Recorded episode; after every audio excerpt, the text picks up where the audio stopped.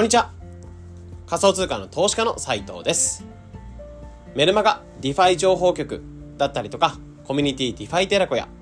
あとは NFT、ウサミなどの運営をしながら仮想通貨の投資と発信をしてます。このチャンネルでは耳でわかる仮想通貨っていうのコンセプトに、普段のそういった活動の中から仮想通貨がぐっと身近になるような話を届けてるチャンネルになってます。えー、今日は1月の11日木曜日ですね。え、皆さんいかがお過ごしでしょうか？今日のテーマとしては、ビットコイン ETF 承認、今後期待されること、こんなテーマで話をしていければなと思います。はい。で、まあ今日は早速本題の方に入っていこうかなと思うんですけど、いよいよビットコインの ETF っていうのが、まあ、承認されましたね。うん、パチパチパチパチっていうところで、え、このビットコインの ETF に関しては承認されるか否かみたいなところがここ最近ずっと言われていて、で、僕が仮想通貨を始める前の段階で、え、ブラックロックっていう、まあ、いわゆる投資会社で結構有名な場所が、まあ、ビットコインに ETF が来るんじゃないかみたいなところが2017年くらいから言われてたらしいですね。うん、で、そこからまあ長くかかって、今2024年ですよ。もう10年近く ビットコインの ETF が承認されるか否か承認されてくれみたいなところがずっと言われていて、やっとこうビットコインの ETF、まあ、承認されたっていう形ではありますかね。うん。で、ここまでの紆余曲折みたいなところもいろいろあったりとか、えここ数日とかでもこのビットコイン ETF 関連とかで仮想通貨系がかなり荒れていた話、え、なんかもあるんですけど、まあ、そこの話に関しては昨日の配信とかで、このビットコインの ETF でじゃあ何があったのか、まあ、価格はかなり乱高下してはいたので、この乱高下、え ETF が承認されそうっていう話もありつつも、え結構乱高下していた話だったので、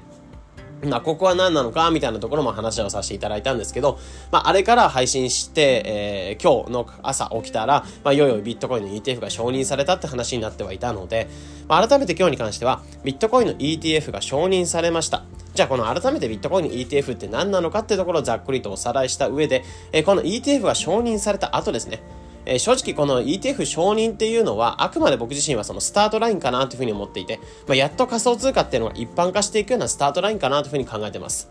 まあ、なので、この承認された後に期待されることみたいなところを今回は3つシェアしていこうかなと思うので、まあ、ぜひ、もちろん、えー、ビットコインの ETF について気になってた方ももちろんそうですし、えー、その後期待されるトレンドっていうのを押さえておきたいなって方とかは、ぜひ今後の配信を、えー、参考にしていただければなというふうに思います。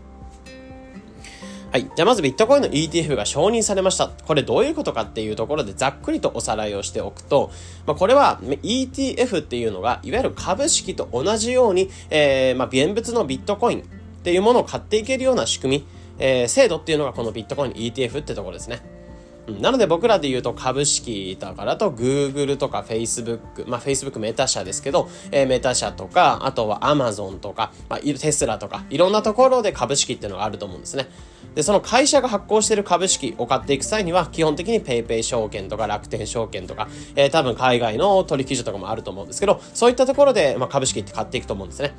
で、この株式のマーケットっていうのは正直めちゃめちゃでかくて、で、それを承認しているのが大体アメリカってところになっていて、まあ、金融の中心地となるアメリカが承認した商品っていうのが世の中に株式として流通してるって状態になってます。うん。で、今回このビットコインの ETF が承認されたことで、えこういった Google とか Facebook とか、えメタ、まあメタですね、メタとかテスラとか、そういった株式とビットコインが同じように肩を並べられるようになったっていうところが、まあ一つでかい部分になってます。まあ、ETF っていうのがビットコインの、まあ、ビットコインの現物を持った上でその現物と連動した、えー、価値が連動した、えー、コインっていうものを株式市場に並べられるっていう仕組みになっていて、うん、今までビットコインを買う際には取引所、えー、コインチェックとかビットフライヤーとか海外であればビットバンクとか、あごめんなさい、ビッえーと、バイビットとか、あとバイナンスとか、いろんなとこ開いてたと思うんですけど、そういったところで現物のビットコイン、まあ市場に放たれた現物の、えー、現生のもの、もう本当にそのままですね、そのもの、素材そのものを購入していた感じでした。なので非常に買っていく際には高級品で扱いづらいっていう現状があったんですよね。うん、あいちいちなんだろう、株式と同じように同じところで買うんじゃなく、同じ店頭に並んでるんじゃなく、別の場所、例えばスーパーで牛乳を買えるのに、えー、なんだろう、牧場でいちいち買っていく必要があった、牛乳を買っていく必要があったので、えー、なんだろう、牛のお乳を飲みたかったら、なんだろう、牧場で買うしかなかったって状態でした。なんですけど、えー、そこら辺がちょっと取り扱えるようになりやすく、なりやすくなって、牛乳がその牧場で絞った牛乳っていうのが、その殺菌とかされて扱いやすいような形で、スーパーとか僕らが手に取れるような形になっているように、うん、このビットコインにおいてもかなり今、今までは扱いづらい状況だったんですけど、この ETF っていうものが承認されました。まあ、これを受けて、えー、まあ僕らがまるでスーパーで牛乳を普通に手に取るように、株式市場で同じようにビットコインをゲットしていくってことができる。まあ、この承認っていうのがおりましたよっていうのが、えー、今回のでかいニュースではあるんですね。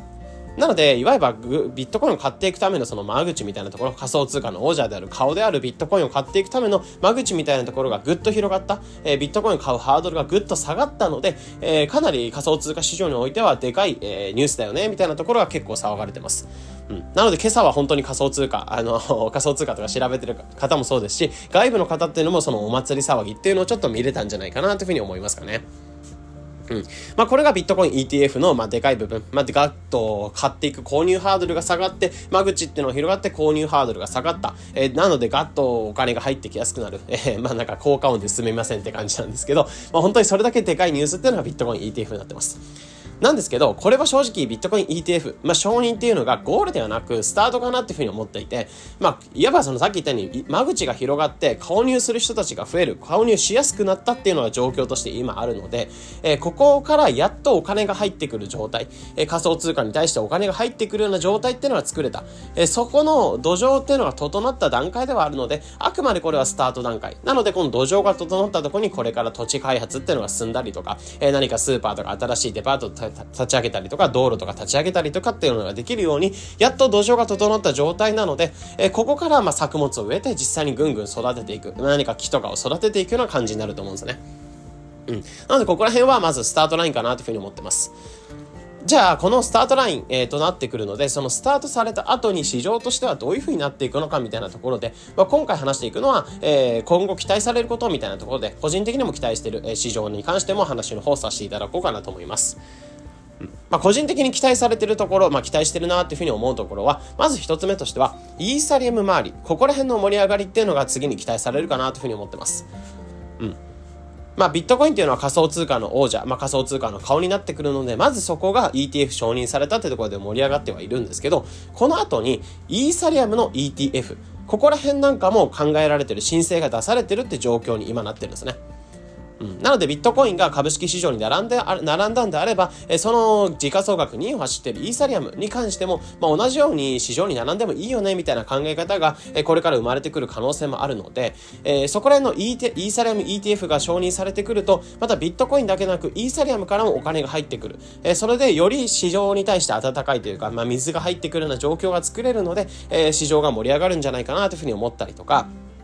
あとはそこのイーサリアムってものに関しては、ビットコインはあくまで通貨、まあその価値の保存、まあデジタルゴールドも言われ、デジタルゴールドとも言われるように、価値の保存みたいなところで見られたりする点は多いんですけど、イーサリアムの中においては、まあイーサリアムはあくまでイーサっていう通貨があるだけで、その通貨を使って、えー、何かいろいろしていく、アプリとかを触ったりとか、えー、何か契約をしたりとか、まあいわばイーサリアムっていうブロックチェーンの上でいろいろなものが作れるようになってるんですよね。でそういったエコシステムみたいなところの発展に関してもかなり期待されるかなというふうに思っていて、まあ、どっとお金が入ってくる、資金が入ってくることで使うユーザーっていうのが多くなっていって、え、都市の繁栄がどんどん進んでいくみたいな形で、イーサリアム自体がこれからエコシステムがどんどん発展していくような流れっていうのがこれから生まれてくるんじゃないかなと思います。うん、なので直近とかで言うとイーサリアムっていうのがアップデート、デン君ってアップデートを間もなく控えてはいるんですけど、まあ、そこを通して、まあ、いわゆるイーサリアムの脇道的な存在であるレイヤー2のガス代っていうのはぐっと安くなる。えー、なんだ、イーサリアムの処理効率みたいなところ、まあ、取引とかの処理効率がめちゃめちゃ良くなって、あらゆるところに恩恵があるよみたいなアップデートが間もなく控えてはいるので、より使いやすくなってるって状況になるんですね。うんまあ、こうなってくると、えー、ビットコインっていうのが盛り上がってき、えー、盛り上がってくるというか、まあ、ETF が承認されてドットがお金が入ってきて、えー、っていう状況は作れる、作れる。プラスアルファとして次にイーサリアムの方にこれが、え、流れとして出てくる可能性はあるので、かなりここも期待しておきたいかなっていう感じではありますかね。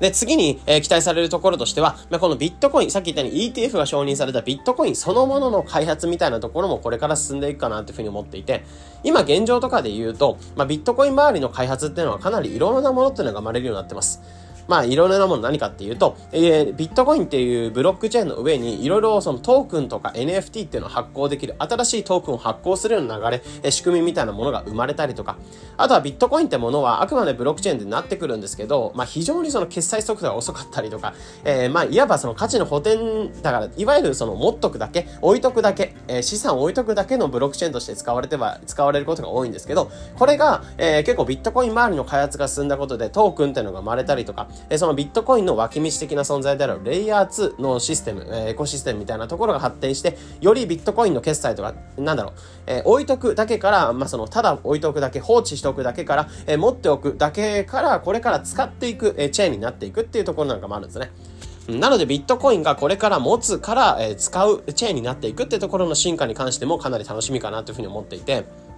まあ一番去年とかで有名になったのはビットコイン Ordinals っていうところで、まあトークンとか NFT っていうのを発行できたりとか、そういったトークンを交換できるような DEX、いわゆる分散型の取引所、まあ今まで中央集権的なところで、えー、まあ中央集権的なところが運営してお金を保管していることが多かったんですけど、これがブロックチェーン、えー、 DeFi、まあ DeFi とか言われたりするんですけど、ブロックチェーンの上でそういった、えー、お金のやり取りとかができる分散的な取引所、まあ中央とかが存在しない取引所みたいなところが、えー、ビットコインの上に作られていくっていうところがあったたり、まあ結構ここら辺の、えー、ビットコイン周りの開発が進んでいくってところも結構楽しみかなっていうふうに思ってたりはしますかね。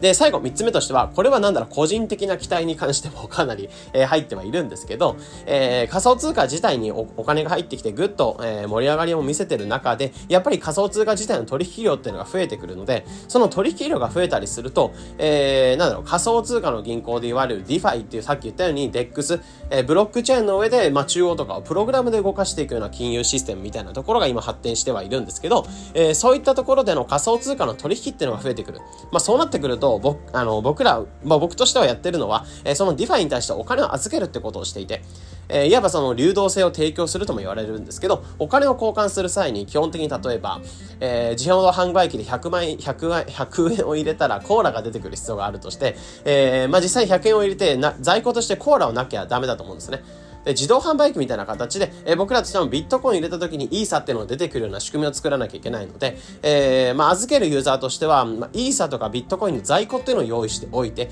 で、そこで交換するユーザーっていうのの交換を助けてあげるっていう仕組みになってるんですね。なので、ユーザー同士で金融の仕組みを回していこうっていうのが DeFi の、まあ、面白いところになってるんですけど、まあ、こういったところで結構取引っていうのが活発化してくると、えー、そういった仮想通貨同士の交換とかも活発になってくるので、結構ここに利回りが生まれやすい、手数料収入っていうのをもらっていけるっていう仕組みがあって、えー、ここの手数料収入っていうのがちょっと上がってくる、利回りっていうのが上がってくるんじゃないかっていうところも個人的に期待してたりはしますかね。